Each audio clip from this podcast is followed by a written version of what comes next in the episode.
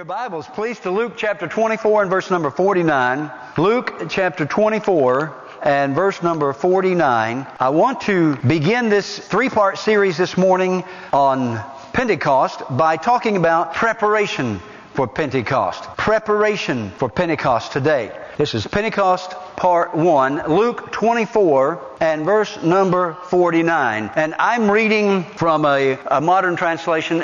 It should sound a lot like your King James, but maybe not exactly. And look, Jesus said, I am sending you what my Father promised. As for you, stay in the city until you are empowered from on high. The King James may say clothed. It means that the Holy Spirit is going to wrap Himself around you like a covering. Now that's Jesus' words concerning preparation for the day of Pentecost that was to come. We know from our vantage point of 2,000 years later in history that the event occurred according to Acts chapter 2 verses 1 through 4 and it was the launching the birth of the church as we know it today. It was the new covenant put within the hearts of all the people, as we shall see as we look at some of the prophecies this morning. If you uh, look at Acts chapter 1 and verses 4 through 8, Jesus gave some more instructions to the disciples concerning this event that was to come to pass. Acts chapter 1, verses 4 through 8. While he was together with them, this is after he rose from the grave, he commanded them not to leave Jerusalem. That's important. That's preparation. Stay put, he said. But wait, and we should investigate the word wait because that's preparation. How many of you know that waiting involves more than sitting? It isn't inactivity, it is planned activity. And so wait, he said, for the Father's promise. Here's the Father's promise again. This, he said, is what you heard from me. We're going to look at where he said it this morning. Jesus said, I've told you about the Father's promise. For John baptized with water, but you will be baptized with the Holy Spirit not many days hence. Now, would that bring excitement to you? I want to give you a tidbit that we're going to dip into more in the future, just right here. Think about this. We have I have, let's put it this way, up to this point in time, always believed that the outpouring of the Holy Spirit occurred on the disciples in an upper room privately. Is that not true? I'm going to show you some things in this series that is going to question that theory. Be prepared. It may not have happened in the privacy of that upper room. Just stay with me, okay? And when they had come together, they asked him, Lord, at this time are you returning or restoring the kingdom to Israel? Now, see, their thinking is, okay, Jesus, up to this point, you haven't ascended to the throne. You haven't established the kingdom of Israel as we know it from some of the prophecies in the Old Testament. Is it going to happen at this time? Jesus said, it is not for you to know times or periods that the Father has set by His own authority. But you will receive power when the Holy Spirit has come upon you, and you will be witnesses in Jerusalem, in all Judea and Samaria, and to the ends of the earth. Don't you just hate it when you ask somebody a question and they come back with an answer that doesn't answer your question, but makes you go further in thinking?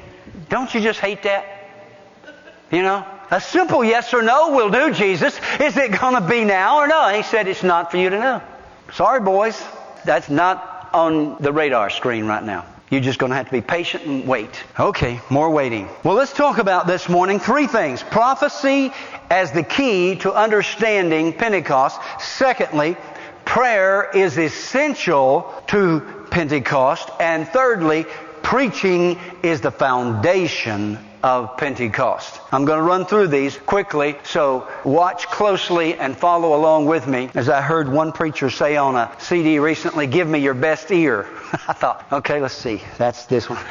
I thought that's a good that's a good way of saying it. Like Jesus would say, lend me your ears or, you know, listen up. So then, when we talk about Pentecost, it is important to understand that Pentecost has its roots in prophecy. The Feast of Pentecost is the time that God chose to birth His church. It is the time that God chose to pour out His Holy Spirit upon all believers. What is the Feast of Pentecost? Well, the Feast of Pentecost there are some who have differing interpretations of what originated, how it originated, but many people believe that Pentecost began as a result of the giving of the law at Sinai. That it was commemorative, so to speak, of, of that. It is called in the Bible the Feast of Weeks.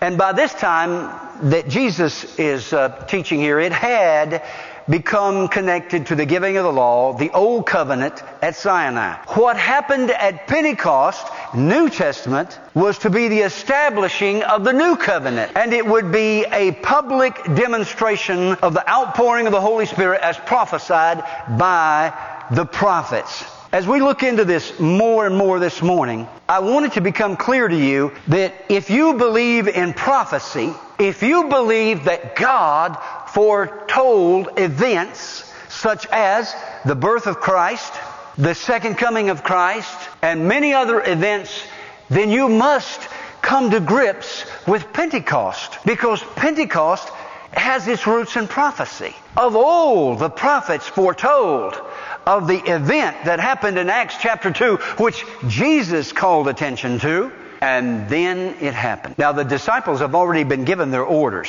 They've already been told you are to wait in Jerusalem for the promised Father. The word, by the way, baptize there means drenching. It's not a sprinkle. You're going to get wet, baby.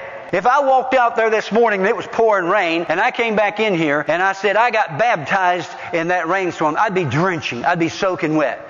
If I came in and I just had a few sprinkles on me and I said I just got baptized, some of you'd go, man, you don't even know what rain is. You should see what I was in the other day. They got drenched in the Holy Spirit. And Jesus said specifically, it's a experience of power.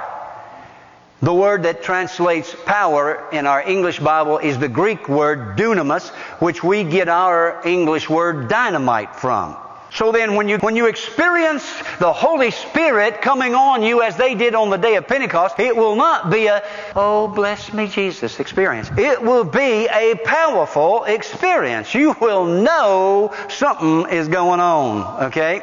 That's according to the Bible to the Word of God. And so the point was that they would become witnesses.